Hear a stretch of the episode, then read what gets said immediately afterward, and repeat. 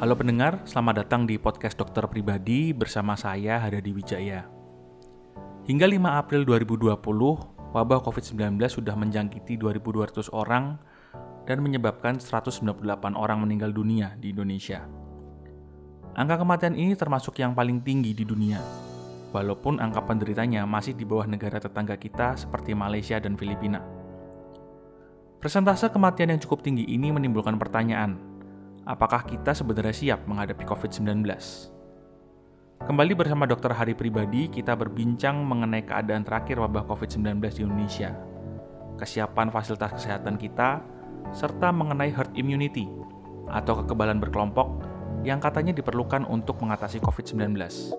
Dan tidak lupa, Dr. Hari juga berbagi tips-tips untuk bagaimana caranya kita bisa berperan membantu menangani atau paling tidak meminimalisir dampak COVID-19 di Indonesia. Mari, simak perbincangan kami. Halo, Dokter Hari. Halo. Bagaimana Di- kabarnya nih? Masih sehat-sehat, jauh dari COVID. Amin, amin. Kalau masih sehat-sehat. Semoga pendengar kita juga sehat-sehat semua nih mendengarkan uh, sesi kita yang hari ini nih. Ya. Kembali masih dalam situasi krisis virus corona atau COVID-19 nih dok. Eh, di hari kita recording ini, 27 Maret 2020 ini, angka di negara kita lumayan nih dok. Lumayan dalam artian lumayan mengkhawatirkan kalau menurut saya. Yang Udah positif, masuk 893 ya? betul, 893, 893 yang positif, sudah meninggal, ada korban meninggal 78 orang yang cukup tinggi ya dok ya sebenarnya angkanya kalau kita ngomong dibandingkan negara lain. Angka kematian ya, kita. betul. Hampir 78 ya? 78, ah, 78 sudah. Nah, dan jangan lupa di 78 itu ada tenaga kesehatannya yang jauh lebih tinggi dibandingkan negara lain kalau proporsinya seperti itu. Ini sudah eh, ada teman-teman kita yang tenaga kesehatan itu yang sudah meninggal kurang lebih 8 orang terhitung hari ini. Dan itu hampir berarti nyaris 10 persen. Eh, dokternya kan sampai hari ini juga masih eh, tugas jaga juga kan di rumah sakit. Iya betul. Em, keadaannya seperti apa sih kalau kalau kita ngomong karena kan Indonesia ini luas kan ya persebarannya juga luas sebenarnya kan jadi ada ada apa ya berita di kalau kita di sosial media kita hari ini kita bakal dengar berita yang sebagian besar menyedihkan sebenarnya mengkhawatirkan nah sebenarnya keadaan realnya yang ada di lapangan itu seperti apa dok kalau boleh sharing Oke, jadi eh, ya COVID itu sekarang sudah outbreak ya di Indonesia Oke. dan terutama di kota besar yaitu Jakarta. Kenapa kita melihat outbreak ini terutama di Jakarta? Karena institusi dan tempat yang bisa memeriksa COVID-19 ini masih terpoling di Jakarta. Dan untuk minggu ini baru kita sebarkan untuk rapid test untuk pemeriksaan PCR sedang kita eh, beberapa center sedang mulai belajar untuk center-center daerah. Dan terutama sulitnya untuk Indonesia Indonesia itu berbeda dengan negara China yang satu data satu daratan semua Hmm, Nah, Indonesia ini pu- kepulauan itu yang menyebabkan sulitnya untuk deteksi ini. Tapi melihat kita untuk proporsi sendiri di Indonesia itu khusus untuk eh, kita ini jumlah pasien yang sembuhnya cenderung stagnan, tidak terlalu cepat untuk meningkat, sedangkan angka kematiannya cenderung tinggi karena pembagi dari eh, jumlah kasusnya itu cenderung rendah. Hmm, mungkin gambarannya begini. Itu kan sebetulnya kita 78 tuh yang meninggal. betul Sedangkan angka untuk pembaginya itu yang terdeteksi. Nah, kenapa case fatality rate kita jadi tinggi? Karena kemungkinan yang terdeteksi masih sedikit. hmm ya Nah, tetapi kalau berbasiskan case fatality rate ini, Indonesia itu sudah masuk ranking keempat atau kelima dengan case fatality rate tertinggi di dunia. Nah, angka yang kita dulu prediksi itu cuma 2-3 persen, itu di China itu cuma 3 persen akhirnya kan ini kan sudah eh, grafiknya melandai ya Ya. untuk China. Nah, tapi di Indonesia tuh dengan seperti ini, kasus seperti ini, case fatality rate kurang lebih 8-9 persen dan itu tinggi sekali. Hmm, hmm. Nah, untuk angka ini diambil oleh suatu peneliti dari Inggris. Itu kalau proyeksinya, kalau ketemunya kita bandingkan dengan case fatality rate yang harusnya 3%, mungkin ini sekitar sudah 1.500 kasus harusnya sudah ada di Indonesia itu. Berarti kurang lebih sekitar 700 kasus itu undetected. Oke. Okay. Nah, kalau berkaca seperti itu, maka sudah harusnya kita mawas diri nih. Karena fasilitas kesehatan kita tuh cenderung tidak sanggup untuk menghadapi lonjakan yang begitu banyak, begitu tinggi. Berarti hmm. persiapan kita harus lebih matang. Betul, betul. Ya memang kalau kita lihat kan kayak kasus-kasus baru kita per hari ini dari dari minggu lalu masih terus ya nggak nggak naik eh ya naik sih bisa dikatakan masih seratusan dari 20 tanggal 24, 25, 26 itu masih seratusan kasus baru per hari itu berarti berkaitan dengan kita mulai banyak tes dengan rapid test atau sebagainya itu di Jakarta tuh ya dok ya? Iya betul. Dan kalau untuk pembanding itu kan Korea Selatan tuh rapid testnya dia sampai ada drive thru yang kita sudah bahas ya hmm. di podcast kemarin Cuma, kita. Itu kalau kita hitung dengan total yang terinfeksi dengan kasus case fatality rate-nya, itu Korea itu menduduki nilai yang sangat rendah yaitu 0,69 persen. Nah, kenapa bisa rendah sekali? Mungkin karena dia deteksinya sangat kuat sekali. Begitu. Jadi semua hampir semua Dan orang dites gitu. Iya, begitu. Dan di Korea Selatan itu self isolation dan social distancingnya baik sekali. Beda dengan kita ini. Karena di kita ini ya boleh kita akuin ya di Jakarta saja biasanya untuk menengah ke atas yang dia melek teknologi, melek internet dan dia cenderung pendidikannya baik, itu mereka bisa self isolation, physical distancing, dan mereka memiliki modal untuk self isolation itu. Betul. Istilahnya mereka bisa uh, punya tabungan untuk bertahan hidup, untuk mereka tidak keluar dari rumah hmm. dan bisa bertahan hidup. Nah, beda halnya dengan golongan yang menengah ke bawah, yang kita sebut bahwa Indonesia ini kan tadinya negara berkembang. Hmm. Nah, mereka itu istilahnya hidup dari hari ke hari dan ketika mereka disuruh berhenti self isolation di rumah mereka mengkhawatirkan keluarganya tidak ada uang untuk beli makanan akhirnya mereka menganggap wah corona ini tidak ada apa-apanya. Iya gitu. betul sih. Karena tetap akhirnya urusan urusan perut ini jauh lebih penting daripada Iya betul.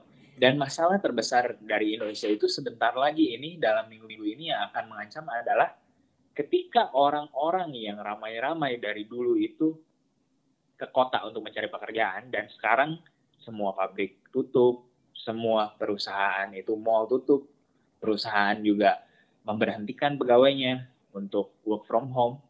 Dan untuk yang menengah ke bawah dan buruh itu mereka berpikir bahwa saya tidak bisa lagi mencari mata pencaharian di kota. Akhirnya yang mereka lakukan adalah mereka pulang ke rumahnya masing-masing, pulang ke pulaunya masing-masing untuk bekerja di desanya kembali. Nah, itu kurang lebih sama dengan waktu di China ketika Imlek mereka datang, kemudian setelah Imlek mereka pulang ke tempat masing-masing, daerah masing-masing. Nah, hmm. ini yang kita takutkan terjadi. Jadi malah menyebarnya makin makin melebar. Tadinya ke konten di kota-kota besar di Pulau Jawa terutama karena kegiatan ekonomi ini jauh turun, orang-orang ini kembali ke daerah asalnya, malah kemungkinan besar mereka bisa membawa virus COVID-19 ini ke daerahnya masing-masing gitu dok? Iya betul itu. Dan ini bisa kita lihat juga kenapa kalau misalnya self distancing ini tidak efektif itu sama dengan di US. Di US itu dengan di Italia itu kurang lebih sekitar dua minggu pertama kondisi COVID mereka sudah mulai naik, mereka tuh penerapannya tidak terlalu baik untuk physical distancing Ya, dan itu yang terjadi di US sekarang. US sekarang angkanya sudah melebihi China, yaitu di 85 ribu lebih. Dan ini masih ongoing. Dan mereka itu peningkatan case per harinya sangat tinggi. Kedua itu Italia, masih dua negara ini yang paling tinggi. Dan Indonesia bisa kita ingat bahwa Indonesia itu negara dengan populasi yang keempat terbanyak di dunia. India saja sekarang sudah lockdown 21 hari. Dan Indonesia belum menerapkan itu.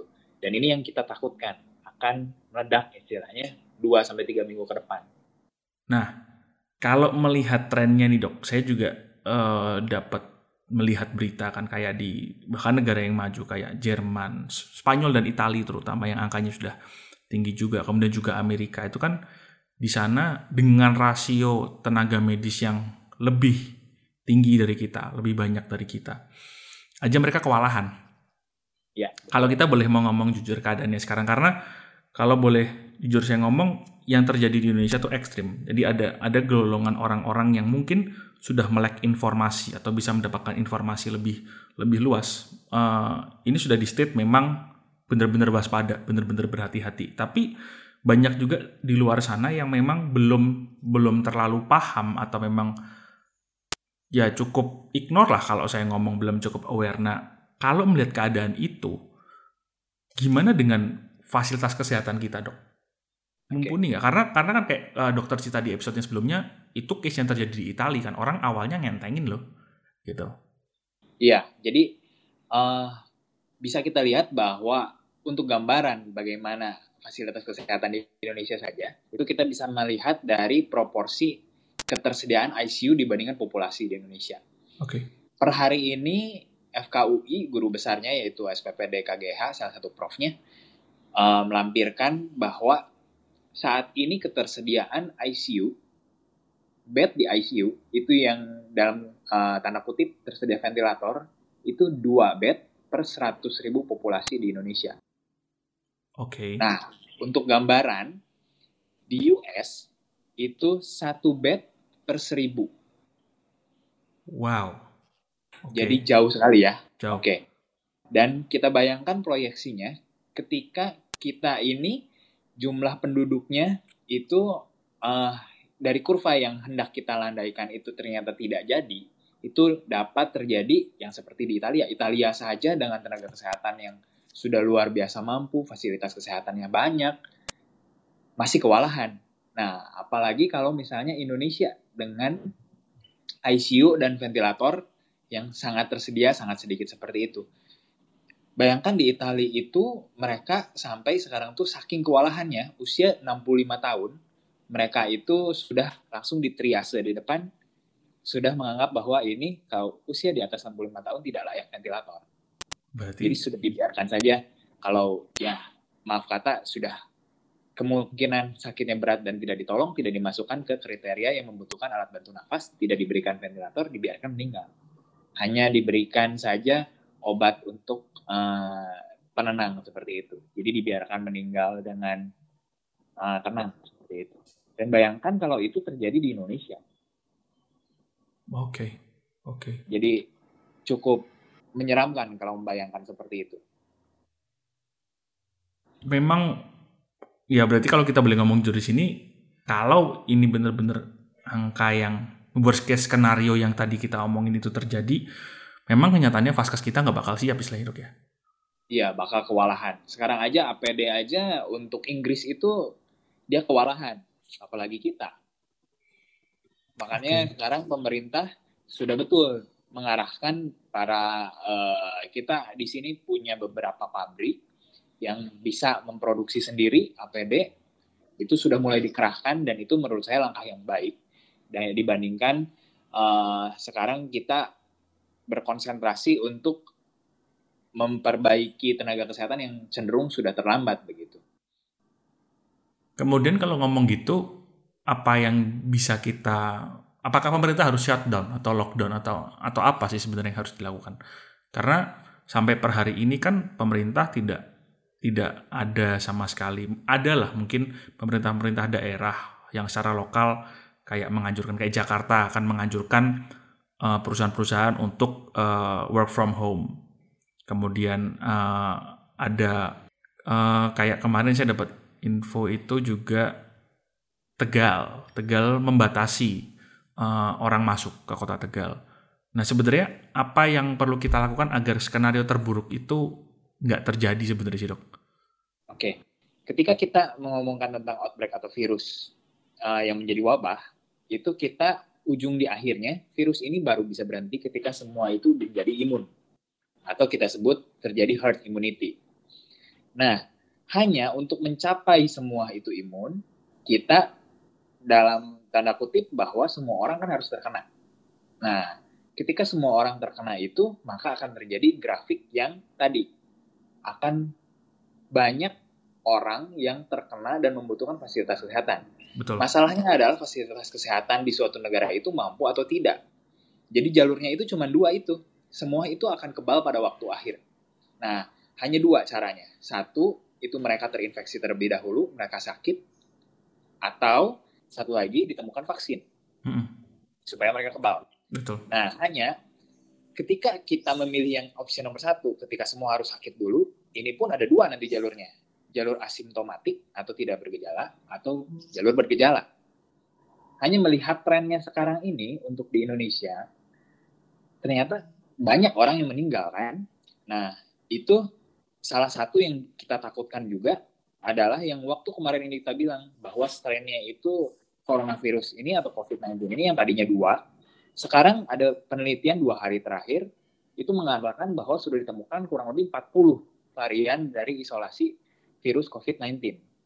Nah, jadi semakin COVID-19 ini berevolusi, kita semakin sulit memprediksi gejala yang akan ditimbulkan itu apakah hanya ringan, sedang, atau berat. Nah, balik lagi tadi ke uh, kurva. Jadi, ketika kita ini ngomong membicarakan bahwa kurva ini harus kita landaikan supaya tenaga kesehatan itu bisa cukup supaya orang yang simptomatik bisa mendapatkan fasilitas kesehatan yang cukup. Hmm. Nah, dari tahap cuman social distancing atau physical distancing itu pemerintah harus lebih bisa lebih agresif dengan cara menetapkan lockdown. Hanya masalahnya ketika terjadi lockdown itu masalahnya tidak hanya di fasilitas kesehatan, tapi masalahnya di ekonomi juga. Apakah Betul. semua akan sanggup atau tidak? Betul. Nah, jadi kalau kita berkata, makanya beberapa hari ini uh, sudah ada beberapa wacana yang orang awam tuh mengatakan bahwa kenapa tidak semua diberikan imunitas saja yang kita sebut herd immunity itu. Biarin orang kena nah, semua istilahnya. Ya, orang terkena semua. Itu tidak tidak semudah yang orang uh, awam yang tidak mengerti medis itu prediksi. Kita bicara sekarang case fatality rate di Indonesia saja, yang tadi 8 sampai 9 persen. Oh. Bisa kita lihat kalau misalnya case fatality itu 8 sampai 9 persen, dan penduduk di Indonesia itu kurang lebih 260 juta, juta. kurang lebih ya. ya itu 8 sampai 9% dari penduduk Indonesia itu harus kurang lebih meninggal. Nah, itu yang case fatality rate dengan skenario dia mendapatkan gejala yang terburuk. Hmm. Nah, kebayangkan kalau misalnya di luar dari itu, kurang lebih 8, 8 sampai 9% itu kurang lebih 15 sampai 18 juta jiwa. Betul. Yang kita bayangkan itu bisa meninggal. Dan mereka butuh ventilator tadi. Nah, dan yang masuk ke fasilitas kesehatan pasti di atas itu. Ya. Apakah Indonesia siap? Kemungkinan sih tidak. Makanya untuk skenario herd immunity ini akan sulit. Jadi herd immunity ini secara definisi itu kurang lebih harus 70% minimal dari jumlah penduduk di suatu daerah itu sudah terpapar virus baru itu bisa terbentuk secara natural. Mungkin mungkin gini. Yeah. Ya. Uh, herd immunity ini kalau nggak salah istilah Indonesia-nya itu adalah kekebalan kelompok. Ya betul kekebalan kelompok.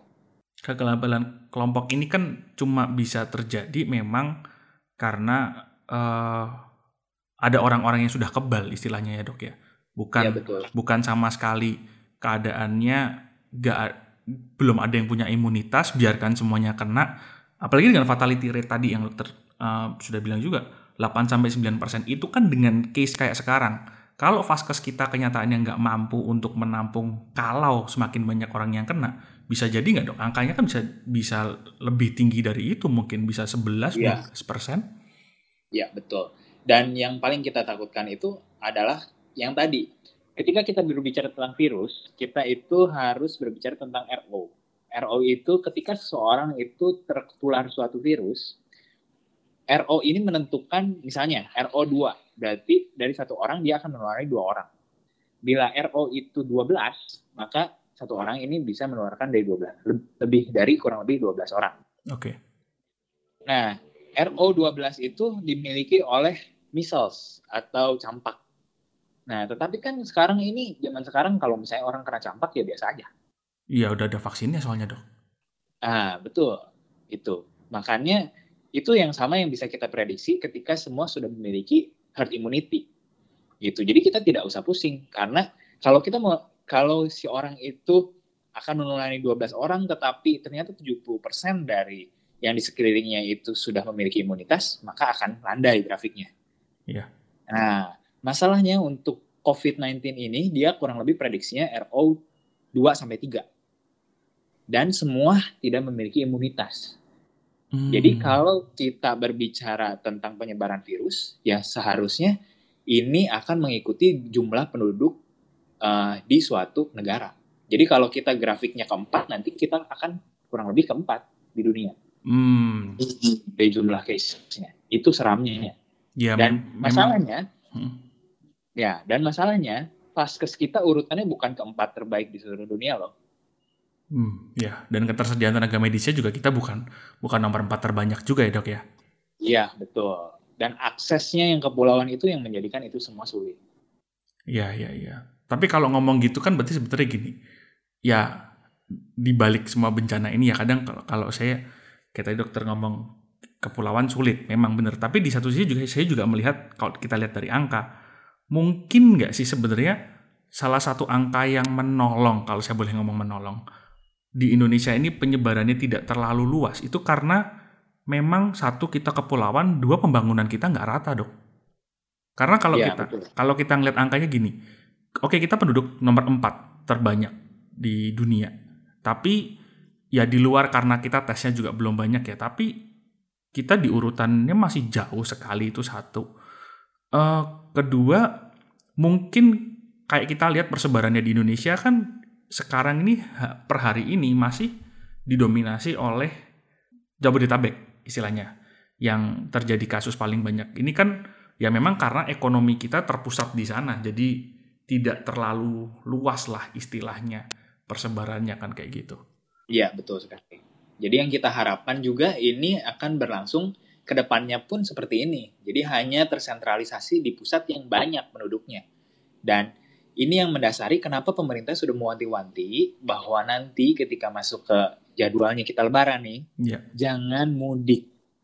Nah, itu supaya daerah-daerah di kepulauan yang lebih susah menjangkau fasilitas kesehatan tidak ikutan outbreak. Hmm. Ya, ya, ya. Di sub udah itu kok ya, udah membatalkan program mudik gratis pemerintah yang biasanya tiap tahun kan udah dibatalin kan. Iya, betul. Oh. Jadi dasar pemikiran itu yang harus di diketahui oleh setiap uh, individu begitu di Indonesia ini. Karena kita pada dasarnya nanti pun akan yang istilahnya yang tadi sudah disebut bahwa kita akan imun. Tetapi untuk mencapai imun kita ya untuk mencapai kita nanti imun itu apakah kita sanggup mengatasi outbreak-nya itu? Hmm. Jadi memang grafik grafik kasus atau grafik penderita COVID-19 ini akan turun ketika di titik di mana sudah cukup banyak orang yang sembuh atau orang yang imun. Kemudian orang-orang yang imun ini ya membuat apa ya uh, pagar yang akhirnya penularan ini jadi terbatas ya dok. Karena kan istilahnya ngomong ya, lah, misalnya sebagai gambaran di keluarga saya ada empat orang, yang dua orang ini imun, kena dan imun, tapi karena yang keluar cuma dua orang ini akhirnya di luar masih ada itu pun nggak jadi masalah. Kira-kira ya. kalau gambarnya gitu? Kira-kira betul begitu gambarannya. Ini uh, kalau kita sekarang berpikir bahwa kita harus uh, terkena dulu ya. ya. Nah, untuk mengharapkan yang satu lagi tadi jalur yaitu diciptakannya vaksin. Vaksin itu sekarang semua negara sudah mencoba menciptakan vaksin. Hmm. Khususnya Indonesia pun bahkan sudah mulai mencoba dan ini kurang lebih sudah ada 20 vaksin yang mulai didaftarkan masuk fase trial. Nah, hanya untuk fase trial ini like artisnya atau uh, dalam bahasa kedokteran itu uh, layaknya suatu vaksin itu mencapai uh, publish di dipergunakan di manusia itu kurang lebih minimal tiga bulan. Nah, hanya kalau dalam virus outbreak seperti ini biasanya trial fase terakhir yang human itu biasanya uh, ada suatu kebijakan khusus untuk langsung memberdayakan vaksin-vaksin tersebut. Langsung, jadi dipercepat lah prosesnya gitu ya? Iya, tapi paling cepat pun tiga bulan begitu dari sekarang. Paling cepat itu pun nggak saya dalam artian dicobakan dalam fase trial, bisa ke binatang dulu berarti dok ya? Iya, betul. Dicobakan di binatang, berhasil, baru dicobakan. Tapi istilahnya kan dalam perkembangan ini kayak kayak tadi juga dokter udah cerita bahwa uh, strainnya atau turunannya si si COVID-19 ini ternyata juga cukup banyak. Berarti kan ya kalau kita boleh ngomong optimis tiga bulan mungkin tiga bulan tapi kalau ngomong realistisnya juga nggak semudah itu mungkin dok ya iya betul oke berarti kalau kalau boleh saya simpulkan dari percakapan kita tadi dok sebenarnya satu titik, di satu titik kita pasti bakal punya satu imunitas kelompok jadi masyarakat Indonesia kita sebagai sebuah negara ini bakal punya imunitas istilahnya tapi perjalanannya ke sana dengan belum adanya vaksin ini berat istilahnya kan Iya, betul. Istilahnya kan berat. Nah, supaya supaya tidak terjadi efek-efek apa ya kalau ngomong saya boleh ngomong uh, dampak buruk yang berlebihan dalam perjalanan kita mencapai sebuah kelompok, sebuah masyarakat yang imun dari COVID-19 ini, mungkin tips nih dok buat buat kita di Indonesia yang mendekati ini, kita bisa ngapain sih? Oke, jadi yang tadi uh, sekarang ini mulai bertebaran beberapa hoax bahwa herd immunity itu harus satu-satunya cara untuk mencapai uh, sembuh dari corona bebas pandemi. Ya betul, tapi caranya itu yang disebarkan di internet itu salah. Jadi ada yang saya baca kemarin adalah bahwa harusnya katanya itu negara menebar saja semua virus corona, semua biar dibikin sakit. Nah, ya. bayang nggak kalau untuk virus corona itu COVID-19 ini digalakan di Indonesia seperti itu oleh pemerintah, maka kurang lebih tadi dengan case fatality rate yang kurang lebih 7 sampai 8% saja, 15 sampai 16 juta orang akan meninggal di Indonesia. Dan itu sangat tinggi. Hmm. Jadi tidak mungkin itu diberdayakan oleh pemerintah dan tidak mungkin pemerintah pun melakukan hal yang istilahnya jahat sekali itu, hmm. menebarkan virus. Membiarkan Jadi segitu banyak orang meninggal. Itu. Iya, betul. Dan uh, untuk mencapai herd immunity itu kita harus melandaikan grafik yang kita sudah bahas di uh, kemarin podcast kita yang kedua dan yang pertama bahwa semua itu akan outbreak dan kita yang penting itu adalah menandaikan grafik supaya yang membutuhkan fasilitas kesehatan bisa mencapai fasilitas kesehatan yeah. dengan cara tetap self isolation, physical distancing yeah. dan bila ini semua gagal baru kita berdayakan untuk pemerintah hendaknya melakukan lockdown dan khususnya untuk bagi kita sendiri adalah jangan mudik. Yang baik yang tinggal di kota. Memang jangan berpergian. Memang kita harus ya udahlah kita diam dulu di rumah. Kalau bisa kerja dari rumah ya kerja dari rumah. Kalaupun nggak kerjanya harus keluar ya batasi mungkin mobilitas kita gitu dok ya. Iya betul sekali. Oke oke. Oke itu pesan dokter Hari. Pesan podcast kita juga buat semua pendengar kita supaya wabah ini segera berlalu, kita semua harus sadar bahwa kita setiap dari kita punya tugas untuk menjaga diri kita dan lingkungan sekitar kita gitu dok ya. Ya. Oke, terima kasih dokter Hari untuk waktunya di sesi ini lagi update-nya untuk info corona masih seputar corona. Ya, terima kasih juga di untuk semoga, waktunya. Semoga bermanfaat buat yang mendengarkan. Ya, dan semoga Indonesia cepat melewati pandemi ini ya. Amin, amin. Oke, makasih dok. Untuk Anda yang ingin bertanya lebih lanjut mengenai topik sesi kali ini atau mengobrol dengan tim dokter di podcast dokter pribadi atau bahkan ingin menyampaikan saran mengenai topik-topik yang ingin dibahas di sesi-sesi selanjutnya, sapa kami di Instagram karena sekarang podcast dokter pribadi punya akun Instagram di @dokter.pribadi.official. Sekali lagi akun Instagram kami ada di @dokter.pribadi.official.